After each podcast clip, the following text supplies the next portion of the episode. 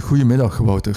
Goedemiddag. Ja, Wouter, ehm jij bent eh, hot vandaag. Blijkbaar. Ja, want je hebt iets geschreven in de krant. Eh, ja, ik had In de krant in de morgen. Ja, klopt. Dus, en dat ging hem over stotteren. Misschien dat u eerst een keer voorstelt aan onze luisteraars. En dan gaan we daar eventjes verder eh, over praten. Oké, ehm, ik ben Wouter van ik woon in Borgerhout. Ehm, ik heb de afgelopen jaren filosofie gestudeerd, met wel een bijzondere interesse in feministische filosofie en ook in hoe onze cognitie wordt bepaald door sociale relaties en sociale structuren op een fundamentelere manier dat het gewoon input is voor een intern bewustzijn. Ehm, en dat is een achtergrond die ook wel... Pss, Ik heb juist de micro aangeraakt. Ehm, dat, Geen is een, probleem. dat is een achtergrond die ook wel terugkomt binnen het opiniestuk, daarom vermeld geven. Eh, en ik hoop om volgend jaar te beginnen aan een doctoraat daarover. Ja? Ehm, dus in mijn opiniestuk, eh, ik heb eigenlijk het verbod op conversietherapie aangegrepen. Dus dat is therapie die erop gericht is om behandelingen die als doel hebben om de uitdrukking van mensen, hun seksualiteit of gender, presentatie of identiteit, eh, om die terug naar het normatieve te brengen, dus het heteroseksuele, om die behandelingen te verbieden. Dus het verbod op conversietherapie. En ik heb dat aangegrepen om eigenlijk te zeggen, ja, dit is een heel goede evolutie, maar er zijn nog heel veel andere behandelingen in onze maatschappij die Ja. erop gericht zijn om mensen zich te laten bekeren tot de maatschappelijke norm. Ja. Want je bent ook een beetje mijn lotgenoot. Jij stottert ook. Ja, klopt. En dus dan heb je eventjes nagedacht over eh, het spreken, het stotteren, de logopedie en andere dingen die daarbij horen.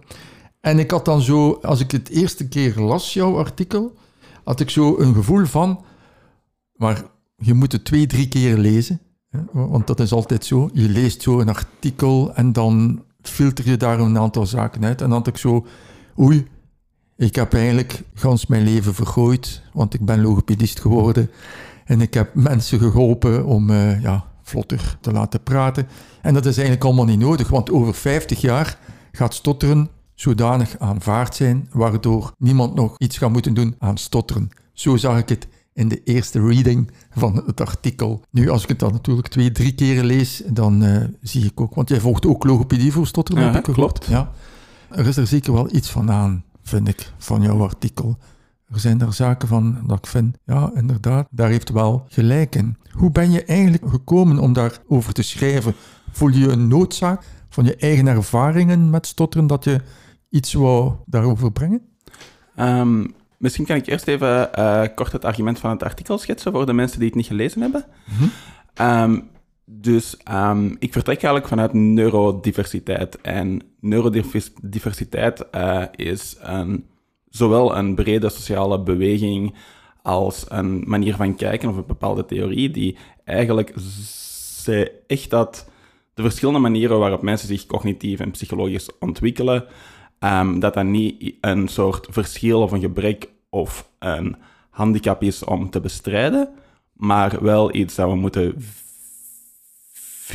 vieren. Dat is diversiteit, dat zijn Ja. andere vormen van menselijke expressie. Ja. En die moeten we vieren. En dat is een idee dat vooral gekoppeld wordt aan autisme en ADHD. Maar het is ook breder toepasbaar op Ja. dyslexie, dyscalculie, stotteren, et cetera. Nu, Ehm, ik ja. ga u eventjes onderbreken, omdat je spreekt over vieren. Vieren, daar stel ik mij direct bij eh, voor eh, blij zijn, een feestje, vieren. Maar stotteren is voor velen een zware handicap. Eh, ehm, ik denk dat het argument van het artikel, en ook hoe ik erover denk, is... Stotteren is een handicap, maar het is geen handicap omdat er iets intern verkeerd is met u. Het is een handicap omdat de maatschappij stotteren problematiseert, omdat de maatschappij stotteraars onderdrukt eigenlijk door te doen alsof hun manier van spreken slechter is, een handicap is, in plaats van gewoon een andere manier van spreken. Ehm, dus er zijn inderdaad veel mensen die liever niet zouden stotteren. En ik Vroeger was ik daar één van, ondertussen twijfel ik er meer over. Ja. Ehm, Want je hebt ook gradaties in stotteren. mhm. Als ik u nu hoor praten, eh, hoor ik jou af en toe een kleine stotter maken. En dan, dan zeg ik zoiets. Ja, zoiets is eigenlijk ja, ook wel stotteren, maar meer vloeiend stotteren. Wel, ehm, ik denk dat ik nu heel weinig aan het stotteren ben, omdat we in een rustige omgeving zijn met een één-op-één gesprek. Ehm, als ik in een drukkere omgeving ben, stotter ik veel meer dan dit. Ehm, Het is Dus- ook situatieafhankelijk, Ja, hè, stotteren. exact. Ja. Ja, ja, ja, ja. Ja, ik heb ook momenten dat ik eh, elke twee woorden stotter. Ja. Ehm, en dat het wel interacties bemoeilijkt of nuikt of zo. Ja. Misschien iets over je jeugd en stotteren. Eh, ja, goh. Ehm, ja, ik stotter sinds mijn derde of mijn vierde, sinds ik begon te praten eigenlijk. En dat is altijd zo gebleven. Ehm, dan ben ik eh, in de lagere school ben ik logopedie gaan volgen. Twee avonden per week. En dan na, aan het einde van de lagere school eh, vroeg mijn vader aan mij of ik het wilde blijven doen. En ik was er eigenlijk wel een beetje klaar mee of zo. Dus twee avonden per week is best wel Druk. druk. Zeker als lagere schoolkind, waar je moet gaan slapen om acht Ja. uur s'avonds of zo. Dus als je dan En- naar lo- logopedie gaat s'avonds, dan is dat Weet je nog avond. wat dat je moest doen in de logopedie? Heb je daar nog herinneringen aan, aan die jeugdjaren? Niet zo heel veel eigenlijk. Ehm, nee, Nee. Nee. Nee, niet zoveel. nee. Maar het spreken verbeterde of bleef hetzelfde? Wel, Want dan het humaniora, misschien heb je daar meer herinneringen aan. de verbeterde is al een term die impliceert dat minder stotteren beter zou zijn. En vanuit neurodiversiteit, Mhm. Ja. van, vanuit neurodiversiteit worden daar al vraagtekens bij gezet. Ja. Ehm, ik merk, want ik ga als volwassene ben ik ook regelmatig naar de logopedie gegaan, altijd zo wat af en aan. Ik Mhm. merk dat als ik mijn logopedie-oefeningen consequent doe, Ja, dat ik dan minder stotter. ja. Maar dat vraagt best wel wat motivatie en die kan ik niet per se opbrengen, omdat Ja, ik juist. Ja. geen groot negatief gevoel heb tegenover mijn eigen stotteren. ja, maar het is inderdaad, ja, het vraagt motivatie, het vraagt Mhm. inzet om iets te leren. En wat moest je dan leren of wat deed je toen, eh, nu eh, in de laatste jaren dan? Ehm, de laatste jaren, ehm, ja, ik weet niet wat de technische termen zijn, maar ik probeer om bewuster de spieren rond mijn mond te sturen. Ah ja, Ehm, en hoe doe je dat? Bewuster je spieren rond je mond sturen. Als ik een stotter heb in de logopedie, dan ga ik samen met mijn logopedist eh, na wat er juist gebeurt in de spieren rond mijn mond. En Ja. ik merk dat als ik daar... Like, want het is gemakkelijk om tegen iemand te zeggen, ja, je moet gewoon rustig uit een stotter gaan. Maar dat, dat is, ja, oké, Mhm. en dan? Wat moet je dan doen? En dat is eigenlijk een invulling daarvan. Wat gebeurt er juist met de spieren rond je mond? Op welke plek zitten? En zie je jezelf in de precies. spiegel? Zie je, dat gebruik je de gebeurt. spiegel? Ja. ja, ja. dat gebeurt. je gebruikt de spiegel en je ziet wat er gebeurt van, ja, Ja, het is niet per se altijd een spiegel, maar dat kan soms wel handig zijn. Ja, ja, ja, ja, ja. Oké, dus in feite, je zei het daar juist, ik heb niet zoveel motivatie. Mhm. Hè? Of ja, ik vind mijn stotteren ook niet zo erg. Of je vindt het helemaal niet meer erg.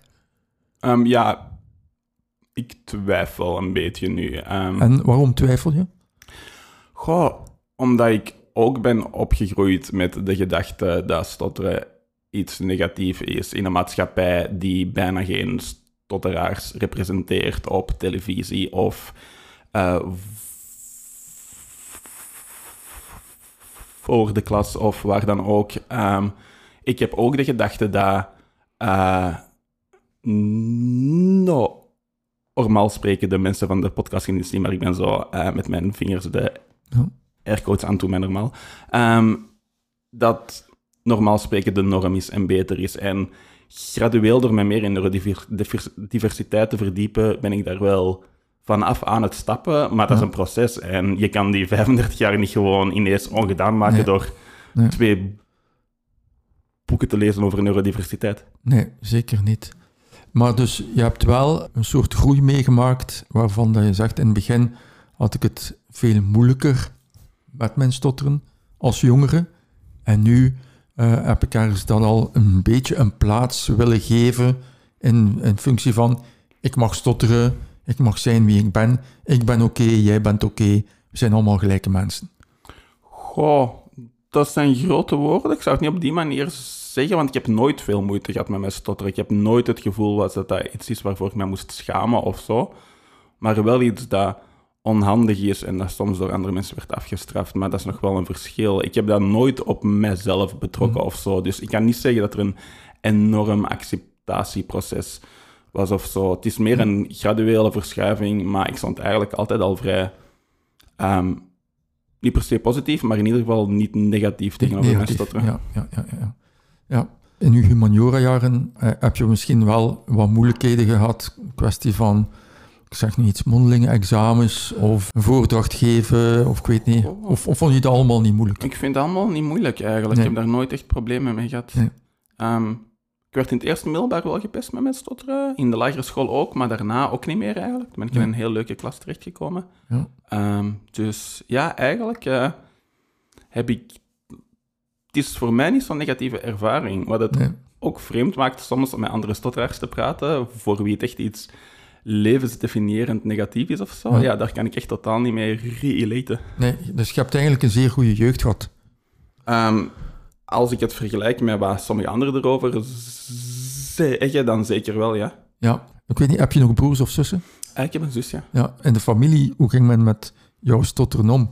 Want je zegt, ja, je hebt moeten logopedie volgen. Mhm. Voelde je dat ook als een soort moeten? Ik moet ergens mijn ouders behagen in de zin van ik moet hier van dat stotteren vanaf geraken. Ehm, nee, eigenlijk niet echt. Ehm, dat is misschien ook wel een interactie met de rest van mijn persoonlijkheid. Ik heb in general niet zoveel de neiging om andere mensen te willen behagen. Of wel, dat is heel kort door de bocht. Maar ik ben minder gevoelig voor sociale druk en sociale normen dan andere mensen. Ehm, maar gewoon, sorry, ik ben even afgeleid. Dus nee, eigenlijk in mijn gezin en mijn familie was er altijd gewoon begrip en geduld en luistering. Ik heb nooit negatieve druk gevoeld over het stotteren eigenlijk. Mhm. Geen druk. En ook bij je hogere studies die je nu gedaan hebt. Want je hebt gestudeerd voor filosofie. Ja, ehm, ik heb eerst politieke wetenschap gedaan en daarna filosofie. Ah ja. Ehm, en nee, ehm, wel, je hebt soms wel awkward momentjes dat je bijvoorbeeld het woord neemt in de aula en dat mensen raar kijken of lachen of dat profje niet begrijpen. Maar dat zijn wel duidelijk uitzonderingen. ja. En over het algemeen, zeker in, zeker in filosofie, wat een heel klein departement is in Antwerpen, ja, op twee weken tijd weet iedereen dat je stottert en Ja. is het niet raar meer of zo. Dus wat dat betreft eh, kan ik daar alleen maar positieve dingen over zeggen. Dat is nooit een probleem geweest. Nee. Heb je zelf een zicht op jouw stotteren? Heb je een zicht van hoe licht of hoe zwaar jouw stotteren is? Eh, In vergelijking met andere mensen bijvoorbeeld. Eh, in vergelijking met andere mensen heel weinig. Ehm, in vergelijking met mijzelf wel. Het varieert heel hard van moment tot moment en van situatie tot situatie. Ehm, en ja, dat heb ik wel door. Ik heb het wel door als ik naar mijn normen heel hard aan het stotteren ben, bijvoorbeeld. Ja, ja, ja. Maar zoals je nu praat, is dat hoe je gemiddeld praat? Of is het beter nu of slechter nu? Allee, slechter, ik mag slechter en hè. slechter zijn weer termen. Ja, Ehm, eerst- Ehm, ik denk dat. Zoals ik nu praat, is vrij representatief voor een rustige, kalme één op één setting. ja, ja, is ongeveer zoals je het normaal doet. Ja, Ja, maar het leven bestaat natuurlijk Ja. niet alleen maar uit rustige één op één situaties. Maar ik zei inderdaad slechter. Hè. Het is natuurlijk een 99% van de bevolking spreekt eigenlijk vlot. Mm, En dan hebben wij, dat is, ja, als we zeggen 99% spreekt vlot, dan is dat eigenlijk misschien ook logisch, waardoor dat de maatschappij het idee heeft, ja, vlot spreken is de norm.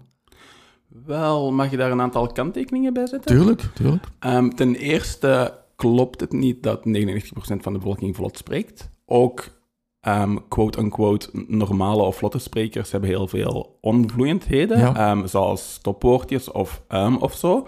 Dus het zijn enkel bepaalde vormen van onvloeiendheden die we problematiseren, niet alle onvloeiendheden. Dus in de opdeling tussen vlotte sprekers en niet-vlotte sprekers Ja. Ik, ik zeg is het er al een bepaalde norm gelegd. 99 en Mhm. 1%, maar ja, daar heb je Ehm, wel gelijk in. Dus dat. En ehm, ook stotteren of niet is niet, het, is niet de enige vorm van vloeiend spreken. Hè. Er zijn heel veel gedachten die... dus Sorry, er zijn heel veel mensen die moeite hebben om hun gedachten in woorden uit te drukken, die hun emoties niet kunnen benoemen. Al dat soort zaken kan je er ook bij rekenen. En dat die er buiten wordt hier laten, dat zegt ook wederom iets over wat we als normaal airquotes wederom en wat we als abnormaal beschouwen. Ja, ja. Maar als we het nu eventjes heel nauw maken en je zegt, ja, iemand die het radionieuws voorleest, iemand in het Gaas, die gaat het ook niet moeten doen. Mhm.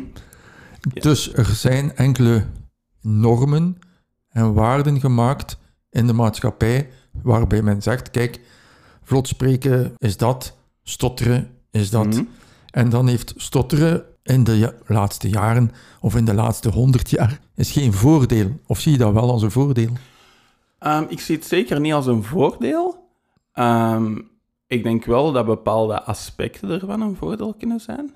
Ehm, Zoals? eh, wel, in mijn artikel heb ik het voorbeeld eh, genoemd dat stotteren maakt spreken niet altijd vanzelfsprekend. Eh, eh, letterlijk, maar ook figuurlijk. Ehm, en dat is niet alleen maar negatief. Ik denk dat meer mensen wel gebaat zouden kunnen zijn bij een soort interruptie, een gedwongen interruptie van je spreken af en toe, omdat het je dwingt om, ja, omdat het ja, gewoon iets minder, het iets meer vanzelfsprekend, maar mensen, maakt mensen praten maar en praten maar Ja. en is misschien niet altijd positief. Ja. Maar ook onze spreeksnelheid verhoogt. Dus men heeft dat eh, Mhm. wetenschappelijk bewezen dat onze snelheid, spreeksnelheid altijd maar groter en groter wordt. En het is inderdaad een keer interessant als er nagedacht wordt over wat dat je zegt, de inhoud, en dat je een keer een, rustmomenten zou inbouwen. En een stotter is daarvoor misschien ja, een mogelijkheid. Bijvoorbeeld, en wat u daar juist zei over ehm, dat het de laatste 100, 150 jaar als een probleem wordt gezien, ja, dat, dat verplichte, like, een, verplichte een verplichte vertraging zoals stotteren staat natuurlijk haaks op onze huidige cultuur van snelheid en energiek zijn en productief zijn. En Ja, dat in een andere cultuur, waar je gewoon bijvoorbeeld, ik zeg maar iets, je tijd aan het verdoen bent terwijl je wacht op je opname in de hemel, is die vertraging van stotteren misschien minder problematisch, of op een andere manier problematisch, misschien omdat je, misschien omdat je bezeten bent door de duivel of zo, als een, zo als een gelovige mij ooit gezegd heeft. Ehm, Dus dat de traagheid van stotteren als iets negatief wordt gezien, is ook al cultureel bepaald. Dat gaat niet iets over dat intern is aan stotteren zelf. ja, dat is het ja. punt dat ik wil maken, denk ik. Ja, ja, ja, ja. Nu, ik geef dat eerlijk toe. Ik noem mij nog altijd iemand die stottert. Mhm. Ook al eh, heb ik gestudeerd voor logopedie. Ik zie heel veel cliënten en die hebben bijvoorbeeld ja, heel weinig stotters of heel veel stotters. Dan zie ik mensen die heel weinig stotters hebben en er een zeer groot probleem mee hebben. En dan zie ik mensen die heel zwaar stotteren en er een minder probleem mee hebben. Het woordje een probleem mee hebben spreek je waarschijnlijk niet meer over. Ehm, goh, ja wel, maar in een andere context. Ehm, ik zou het meer analoog zien met een probleem hebben met je geslacht of je seksuele oriëntatie of je huidskleur bijvoorbeeld. Het is, like, je kan niet alles overwinnen door zelfaanvaarding. Er blijft een maatschappij die bepaalde dingen als norm beschouwt en mensen die daarvan afwijken afstraft. Mhm. Ehm, dus van mij mag je gerust de term een probleem hebben met gebruiken. Maar ik zou het jammer vinden, in de eerste plaats voor de stotteraar zelf, als dat dan gaat over een vorm van zelfhaat. Dat is misschien een groot woord, maar een Nee, nee, vorm nee, van een gebrek aan zelfaanvaarding of zo. Ja, ja, ja, ja, ja. want dat is eigenlijk zeker ehm, iets wat dat nodig is, hè, dat je jezelf graag ziet. Hè. Ehm, Eh, ja. Dus dat je je aanvaardt. Maar ik heb altijd zo'n beetje de visie, aanvaard u in het nu-moment met een eventuele visie voor later. Mhm. En mogelijke groei naar dat je uiteindelijk misschien zou het meedoen aan een examen voor de radio te spreken. Heb jij het gevoel van die aanvaarding voor mij gaat nog een aantal jaren duren, maar ik ga ooit wel die aanvaarding bereiken. Of ga je zeggen, ja, er gaat toch altijd iets van de maatschappij mij kwaad doen, onder aanhalingstekens. Eh, goh. Ik begrijp de vraag niet echt, want of, of de maatschappij onderdrukt of niet, is, is niet iets dat ik in handen heb, of niet iets maar dat je ik te kunt zeggen heb, van, voert, ik, ik trek het mij niet aan. Ja, oké, maar Hier, één oor in, ander oor uit. Ja, dat gaat wel, maar als ik zeg... Als ik bijvoorbeeld professor wil worden en voor de klas wil staan, Ja. dan zou stotteren iets kunnen zijn waarop ik word afgerekend. Ehm, als ik eh, op café een vrouw aanspreek en ze begint te lachen als ik stotter, die dingen zijn relevant, right? Ja, ja. En die verdwijnen niet. Of die, en dat heeft heel weinig mij... Of ik dat nu aanvaard of niet, maakt niet zoveel verschil uit voor wat er daar gebeurt. Maar als je het 100%, ik spreek wel over 100% je stotteren aanvaardt, moet je ook aanvaarden dat er een zogezegde groep, of niet zogezegd, maar dat er een groep is die gaan u niet aanvaarden. Maar als jij zegt, ik aanvaard mezelf, ik ben daar super blij mee. En als die vrouw niet praat met mij, maar mij uitlacht, ik draai mij om en ik zoek een andere vrouw. Maar dat, die redenering vind ik een beetje moeilijk. En dat wordt duidelijk als je het vergelijkt met andere groepen die gemarginalis- gemarginaliseerd worden. Bijvoorbeeld, imagine als een vrouw zou zeggen... ehm, ik aanvaard mijn vrouw zijn 100%. Ik word buitengesloten in die erectiekamers. Dus ik ga maar geen directeur proberen worden. Dat, dat is toch een raar iets om te zeggen. Dat gaat niet over zelfaanvaarding. Dat gaat recht hebben over een... Dat gaat over recht hebben op een maatschappij die geen groepen marginaliseert. En of dat nu over eh, gender gaat, of kleur, of neurodiversiteit, Ja. maakt in de optiek die ik hier probeer te verdedigen Ja. weinig verschil uit. Ja, maar ik vind die vergelijking nogal moeilijk als je praat over gender of kleur. En dan ga je daar zo een vergelijking mee maken in stotteren. Ik, ik vind dat dan ja, een moeilijke vergelijking. Ja, voor alle duidelijkheid, ik wil zeker niet zeggen dat de vergelijking perfect is. Hè? En, het is Ja. en het is ook niet nodig om allerlei onderdrukkingen te gaan vergelijken om het punt te maken. Maar het is meer bedoeld als een illustratie om te tonen wat neurodiverse activisten, of in ieder geval een groot gedeelte van neurodiverse activisten, wat die bedoelen als ze zeggen stotteren is geen spraakgebrek, maar, maar stotteren is een verschil in menselijke expressie dat niet beter of slechter is, gewoon anders. Dan gaat het over dat soort zaken. Ja, ja, ja. En dan ga ik weer naar het individu die dan zegt van ik zou eigenlijk liever niet meer stotteren, want het, geeft mij zoveel miserie. Eh, ik heb geen voordeel als ik eh, inderdaad een vrouw aanspreek en die lacht mij uit. Of ik ga solliciteren voor een job en ze aanvaarden mij niet. Ik bedoel maar, ik, ik ging solliciteren aan de Artevelde Hogeschool Mhm. om te gaan leren voor eh, logopedist.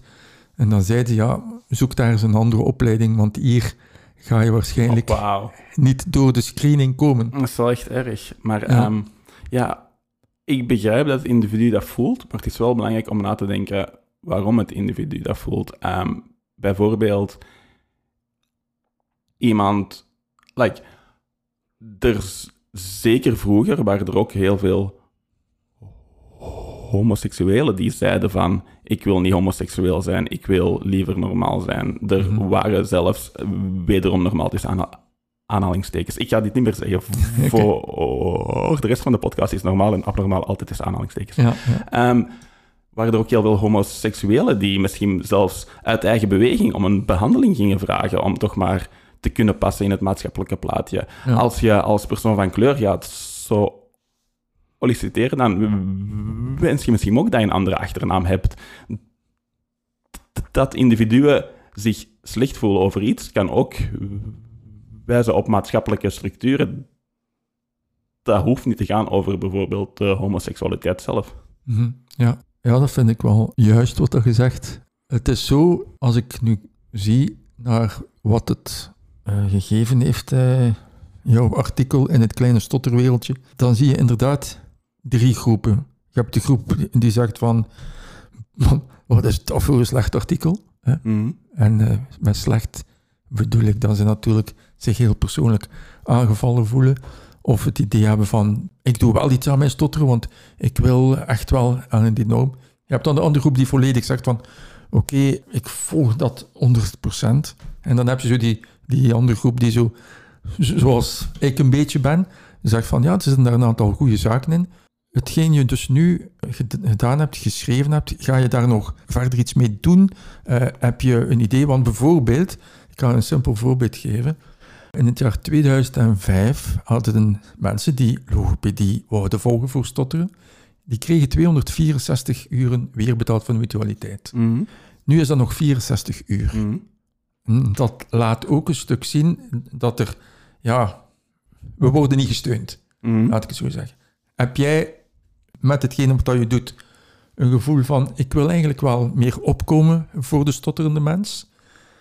Goh, ehm, ten eerste kort over het artikel. Ik Mhm. denk dat het misschien kan helpen om het te lezen als om de vergelijking met conversietherapie en homoseksualiteit te lezen als een, als een illustratie om iets bloot te leggen dat vaak verborgen blijft. Dus een illustratie en niet per se een deze vergelijking moet 100% kloppen. Het is een opiniestuk van 700 woorden waarin ik iets probeer te doen. Je zou er waarschijnlijk een boek over kunnen schrijven over alle gelijkenissen en verschillen, maar eh, ja, dus dat, een illustratie, geen perfecte analogie. Ehm, en over, goh, ik weet niet, ik ben hier. Ehm, ik...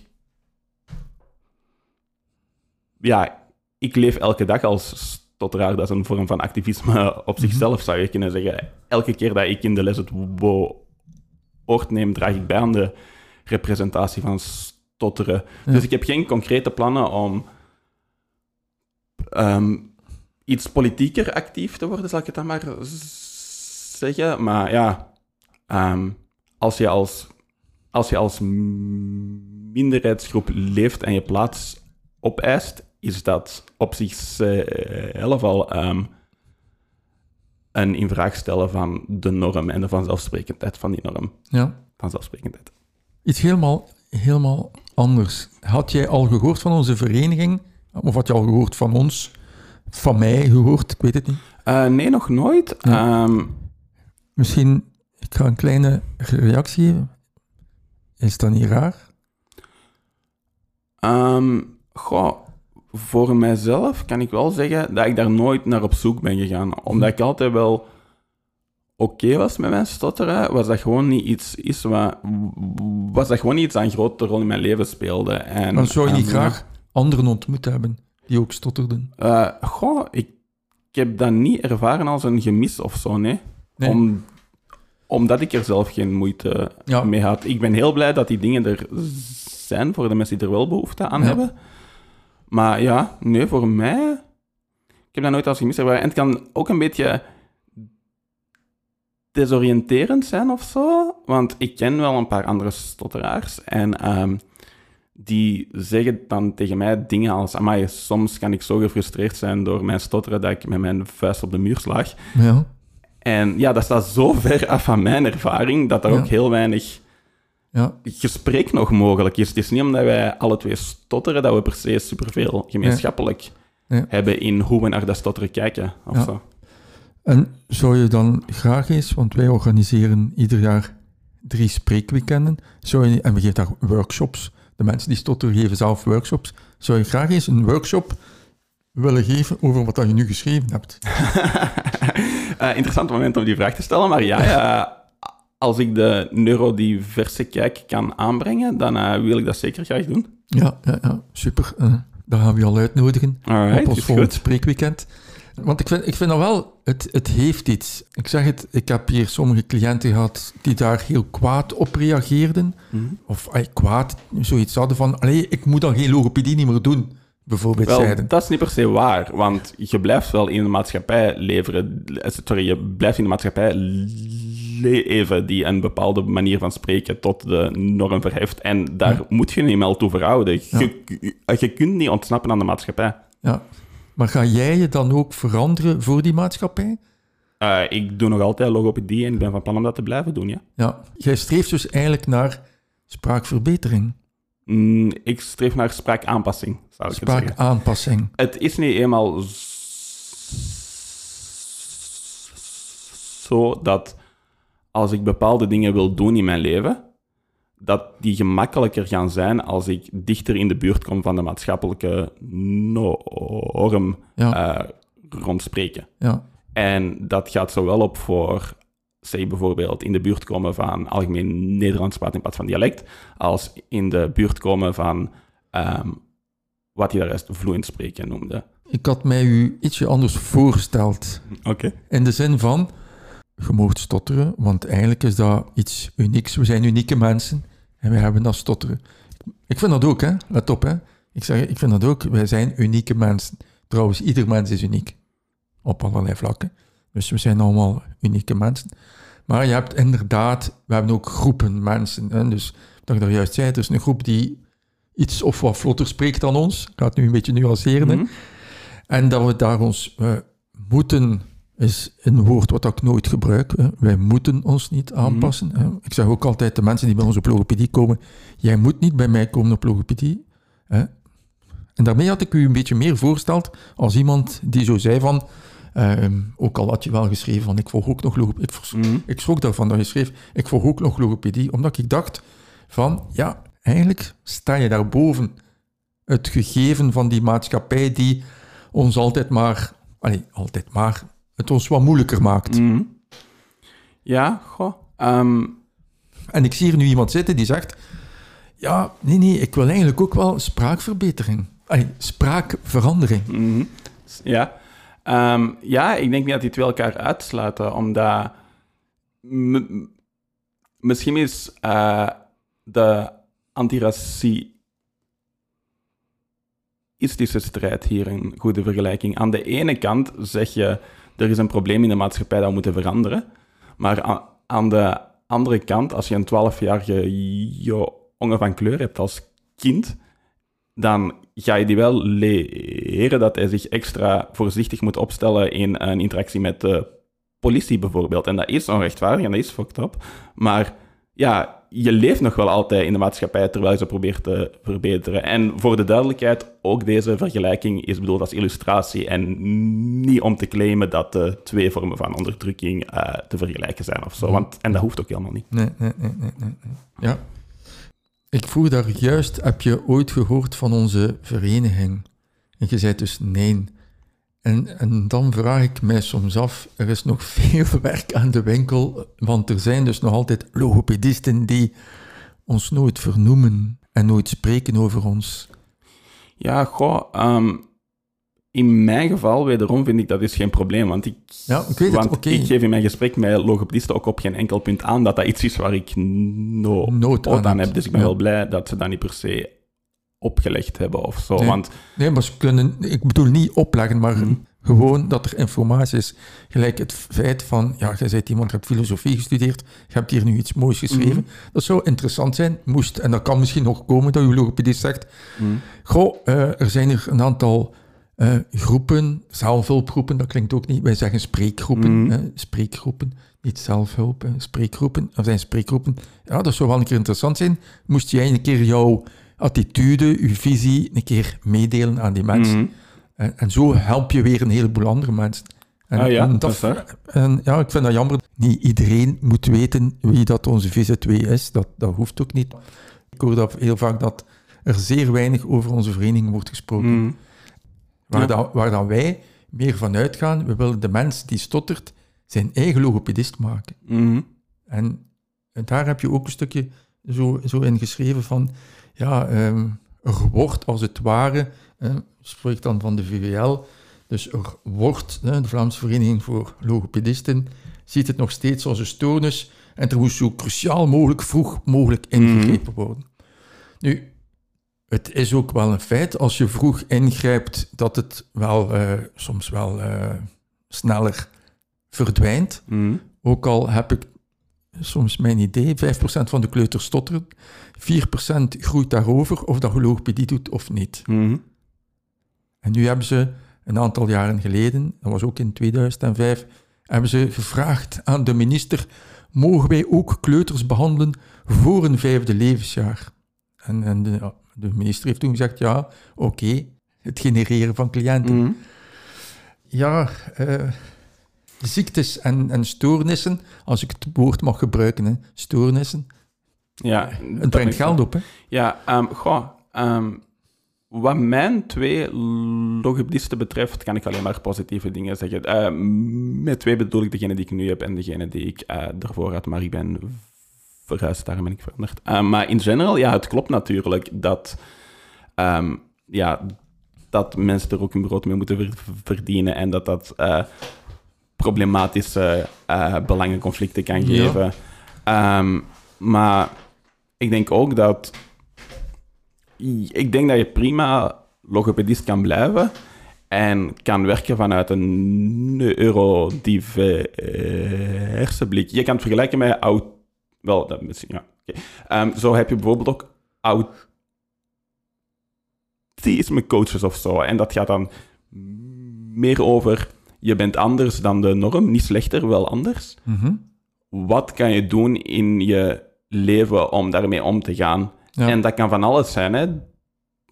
Dat kan zijn twee middenvingers naar boven gooien naar de maatschappij en zijn wie je bent. Dat kan ook zijn, ik wil me volledig aanpassen, want ik, want ik wil die strijd niet aangaan.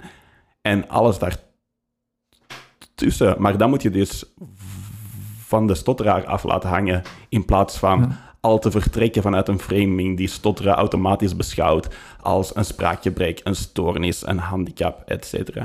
Ja. Nu, een woordje wat ik verschrikkelijk vind, is het woordje stotteraar. Waarom? Omdat we geen stotteraar zijn, maar we hebben een beetje stotteren. En als je zegt een stotteraar, dan ga je daar een label... je bent een ADHD'er, Mhm. je bent een autist, je bent een stotteraar. En in, in dat artikel had ik dan ook zoiets... Hij volgt logopedie en toch gebruikt hij nog steeds dat woordje stotteraar. Ja, goh. Ehm, ik begrijp de discussie waarnaar je verwijst, want die speelt bijvoorbeeld ook rond autisme. Ehm, is het een autist of een persoon met autisme? Ja. Ehm, Hoe zie jij dat? Goh, wel, ik ben niet gediagnosticeerd of zo, maar ik, maar ik herken heel veel autistische trekjes in mezelf en autisme zit ook in onze familie. Ehm, en ik vind autist prima. Ik denk dat persoon met autisme, en dit is enkel mijn overtuiging, en iemand moet vooral, en iedereen moet vooral aangeven hoe die zelf benoemd willen worden en zelf Mhm. kiezen, maar mijn kijk daarop is, over autisme dan, dat dat is zo hard verweven met je persoonlijkheid, met wie je bent, met hoe je de wereld ervaart, dat spreken over mijn persoon met autisme is, ik vind dat een beetje ridiculous. Like, je kunt dit een scheiding maken tussen de persoon en au- autisme. Dat is niet zoals persoon met een gebroken been of zo, right? Dat is gewoon iets wat je door en door... Dat is, iets, dat is echt iets wat je door, door deze moet zijn, is mijn mening. Ja. Maar Ehm, je zegt dan toch ook niet een kleur, als iemand een kleur heeft. Je gaat hem toch ook zijn kleur niet noemen? Eh, ja, maar je zou... Allee, mijn argument zou zijn dat dat minder eh, persoonlijkheidsbepalend is, of dat dat minder die iets net. Ja. Of dat, en, als, en als het gaat over stotteren bijvoorbeeld, ik denk dat beide kennen. Ik denk dat er zijn duidelijk heel veel mensen voor wie stotteren een groot deel is van wie ze zijn. Hm. En als die zich stotteraar Ja. willen noemen, is dat prima. ja. En, maar- als, en als je bijvoorbeeld kijkt naar man en vrouw, doen we het constant, hè? Maar we zeggen niet persoon met vrouwheid of zo. Ja, want dat is nu, ja, ja, als je zo ziet. Maar bijvoorbeeld in 2001 in de UGent, die zijn alles zelfoproepen van de wereld van stotteren, Mhm. zelfoproepen toen hier samenkomen en hebben toen gezegd, de ISA, de Internationale Stuttering Association, Mhm. heeft gezegd, we spreken niet meer over stotteraar. Mm. En al jaren vechten wij daarvoor dat dat woord Mhm. niet meer gebruikt wordt. En, Mhm. en dan eh, zou het er eigenlijk vanuit de logopedische wereld of de mensen die andere mensen helpen met stotteren, zou het er eigenlijk al moeten gezegd worden, je zegt geen stotteraar, je hebt stotteren. Zijn en hebben, dat is een enorm verschil in, in, in uw visie ook. Want als je het zijt, ja, Hoe gaat u veranderen? Als je iets hebt, dan kun je dat nog altijd in de vuilbak gooien. Ja, ik eh, begrijp de discussie helemaal. En het is iets waarvoor ik misschien, waarover ik misschien meer had moeten nadenken in mijn stuk. Ehm, maar ik kan alleen maar voor mijzelf zeggen mee, dat ik geen enkel probleem heb met het woord stotteraar. Nee, ja. En dat hangt dan misschien ook af hoe emotioneel geladen dat woordje is. Hè. Mm. Als je zelf als jongere, bijvoorbeeld ik als stotteraar, wordt uitgelachen hè, in mijn jeugdjaren, Mhm. als jij niet bijvoorbeeld, is dat inderdaad een, een ganz ander... een la- Mm. Heeft dat woord een ganz andere lading. Mhm. Hè. En, Maar- ja, ja, zeg maar. Zeg maar. Maar je kunt het ook omdraaien, inderdaad. Als je geen negatieve of niet zoveel negatieve gevoelens hebt bij je eigen stotteren, dan is het ook niet problematisch om jezelf stotteraar te noemen in plaats van persoon die stottert. Want persoon die stottert creëert ook een afstand tot het stotteren, die helemaal niet hoeft per se. En die ook suggereert dat het, die ook een klein beetje suggereert dat het iets is om afstand van, te ne- van te nemen. Want dat zeggen we meestal over slechte eigenschappen. We zeggen like, Ja. of eigenschappen die als slecht worden zien. We zeggen... Nee, oké, misschien klopt dit niet. Ja. Maar Ik ben, ik ben in mijn draad ja, wat dan wij vaak zeggen, wij, als iemand stottert, zeggen we, je moet je stotteren omarmen. Heel ge- gek, want we zeggen ook geen stotteraar, maar je moet je stotteren omarmen. Waarom? Als je je stotteren leert omarmen, het iets van jou dan wel is, heb je de mogelijkheid om het, om het ook gemakkelijker er afstand van te nemen. Als je inderdaad iets, je, je gaat zeggen, ik druk dat weg, ik druk dat weg, hè, dan gaat dat rapper als een boemerang weer in je gezicht komen. Dus als je het een, een stuk leert aanvaarden in het nu, hè, een aanvaarding in het nu-moment, van oké, ik heb stotteren, Mhm. ik vind dat niet erg, maar ik heb stotteren. Maar ik wil wel er iets aan doen. Ik wil er iets aan doen waardoor dat ik vlotter leer praten, waardoor dat ik meer mogelijkheden heb in mijn leven. Ja, dan gaat dat sneller ook gebeuren als iemand zegt, nee, ik wil niet stotteren. Ja, als je gewoon die gedachten al hebt, ik mag niet stotteren, ik wil niet stotteren, ja, dan ga je juist meer stotteren. Dat zul je ook wel ervaren hebben, denk ik. g- ja, die gedachte is niet zoveel aanwezig bij mij, maar ik denk dat het wel klopt wat Mhm. je zegt, ja. Ja, ja, ja. Ehm, ja. Ehm, Heb jij nog... dat- ja. ja. ja, ik denk dat... Ik denk... Ja, ik... Ik denk inderdaad dat het belangrijk is om je stotteren te omarmen. Maar ik denk dat dat ook kan samengaan met een soort kritische houding ten opzichte van de maatschappij die het wel ziet als een gebrek. En omdat, like, als ik ga nog altijd naar de logopedie bijvoorbeeld. Ehm, dat betekent niet dat ik mijn stotteren niet omarm of zo. Dat betekent dat ik erken dat er een maatschappij is waarin je beter niet kan stotteren. Maar dat, maar dat zeg je het over de maatschappij, niet over jou als stotteraar of als, pers- of als persoon die stottert, naar gelang welke term je verkiest. Ja, juist. Hoe ziet er jou de ideale maatschappij uit voor een mens die stottert? Ik ga geen stotteraar zeggen, een mens dat, die dat stottert. prima, prima, ehm, uiteraard. Ehm goh, ik denk ehm, wat ik al geschetst heb met neurodiversiteit, neurodiversiteit, een complete omarming van het feit dat het niet slechter is, maar gewoon anders. Ehm, meer begrip, meer geduld, meer appreciatie voor de positieve kanten ervan.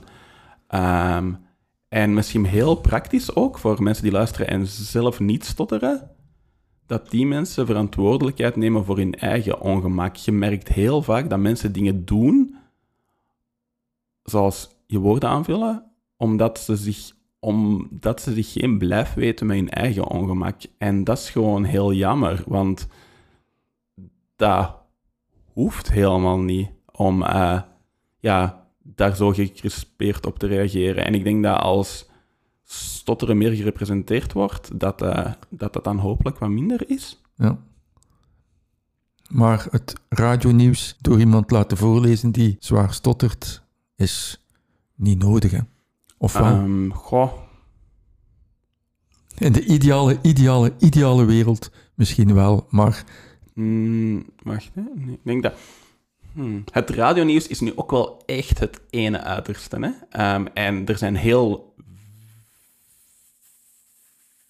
veel mensen die het radionieuws niet kunnen voorlezen omwille van de manier waarop ze praten. Ehm, dus nee, het radionieuws niet per se, maar ik denk als het gaat over leerkrachten bijvoorbeeld, ehm, dat daar al wel meer aandacht mag zijn voor eh, meer representatie. Of, of als het gaat voor de mensen die uitgenodigd worden op radio of tv, dat, het dat er daar ook wel eh, meer aandacht mag zijn voor Ja. stotteraars. Ja. Maar dan is het in de eerste plaats moet er in de opleidingen ook al een serieuze switch of eh, knop omgedraaid worden. Als er nog altijd 2023, als iemand die stottert en die zegt ik wil logopedist worden, eigenlijk wordt ontraden. Ze gaan het hem niet verbieden, hè? Hm. maar het wordt wel ontraden. Ik vind dat jammer. Ja, ehm, ja, dat klopt. En dat is ook iets dat terugkomt bij andere vormen van eh, neurodiversiteit. Er is een medisch psychologisch instituut dat als een grote olietanker is, dat zijn eigen belangen heeft om maar te blijven doorstomen. En er zijn wel verschuivingen en veranderingen, maar dat gaat allemaal heel traag. En je merkt gewoon heel hard dat dat medisch psychologisch instituut is gewoon gegrond op principes van 200, 200 jaar geleden. Van er is een maatschappelijke norm en daar moeten we de mensen naartoe brengen. Mhm. En, dat, en dat zit je in stotteren, dat zit je bij autisme en bij andere vormen van neurodiversiteit Ja. ook. Dus ja, er moet zeker iets veranderen in de opleiding. Maar ook, ehm, en dit is een thema dat in autisme heel veel speelt, je hoeft je niet in te schrijven in dat medisch psychologisch instituut. Je moet niet logopedist worden om stotteraars te helpen. Je moet niet per se naar een erkende logo... Logo... Wat is het zelfstandig naamwoord van logopedie ook alweer? Logopedist, sorry. ja, amai. logo- Even- ik ben ja, hier, hier wel, hè. In, Ah, ja. in, in Vlaanderen wel, hè. Ja, je, Je moet je wel- hoeft niet naar een logopedie. Ja, nee, maar je moet wel afstuderen of je mag geen logopedie geven voor stotteren. ja. Dus je bent wel verplicht Mm. om die studies te doen. ja, maar als je gewoon naar autisme kijkt, Mhm. als je een diagnose wilt, dan moet je naar iemand erkend gaan. Mhm. En je hebt helaas een diagnose nodig om... Nee, ik kan niet helaas zeggen. Je hebt een diagnose nodig om beroep te kunnen doen op bepaalde aanpassingen, et cetera, bijvoorbeeld op school. Mhm. Maar ik wil gewoon even meegeven aan mensen dat er alternatieven zijn voor dat medisch psychologisch instituut. Ja. En dat je die manier van denken die uit dat instituut komt, van er is een norm en daar moet iedereen aangepast worden, ja, dat je dat ook gewoon volledig links kunt laten liggen. Mhm. Ja. Oké, Wouter, eh, we zijn naast op het einde van onze uitzending gekomen. Ehm, zou je nog iets willen zeggen? Of heb je nog iets eh, wat dat je zeker wilt meedelen aan onze luisteraars, wat dat je nog niet gezegd hebt? Eh, ja. Ehm, wat nog niet aan bod aangekomen is, is like, ik ben zelf de afgelopen jaren meer over neurodiversiteit gaan lezen en die manier van denken mij eigen gaan maken. En dat gaat niet op basis van één opiniestuk, right? Dat is heel veel boeken lezen, nadenken, erover praten met mensen, over verschillende dingen lezen. Dus wat ik denk ik misschien het meeste wil aangeven, is over het opiniestuk dan, dat blijkbaar de gemoederen beroerd heeft. Ehm, zie het als een illustratie en als een aanzet om erover te gaan nadenken. En probeer de andere neu- neurodiverse perspectief misschien eens uit. Kijk wat het voor je doet. Laat het een beetje fermenteren. Ehm, probeer andere dingen te lezen. En probeer gewoon eens te kijken wat die manier van ermee om te gaan voor je zou kunnen doen. In plaats van het opiniestuk te lezen als een op zichzelf staand object. En dan te zeggen van, oh, maar hier en hier en hier kan ik kritisch zijn over de vergelijking, dus ik schuif het weg en ik kijk er niet meer naar. Oké, Dat, denk ik. super artikel. Super eh, om zo rap mogelijk hier bij ons te komen en even een beetje meer uitleg te geven over het artikel in de morgen. Oké, Wouter, hartelijk dank. En eh dankjewel voor de uitnodiging. Geen probleem. En we gaan u zeker uitnodigen op een spreekweekend, waar dan we kunnen een workshop geven rond jouw artikel bijvoorbeeld. Graag. Oké. Goed. Voor meer info over de Vereniging voor Mensen die Stotteren, ga naar www.vzwbest.be Zoek je een boek over stotteren? Neem dan ook een kijkje op www.stotteren.be.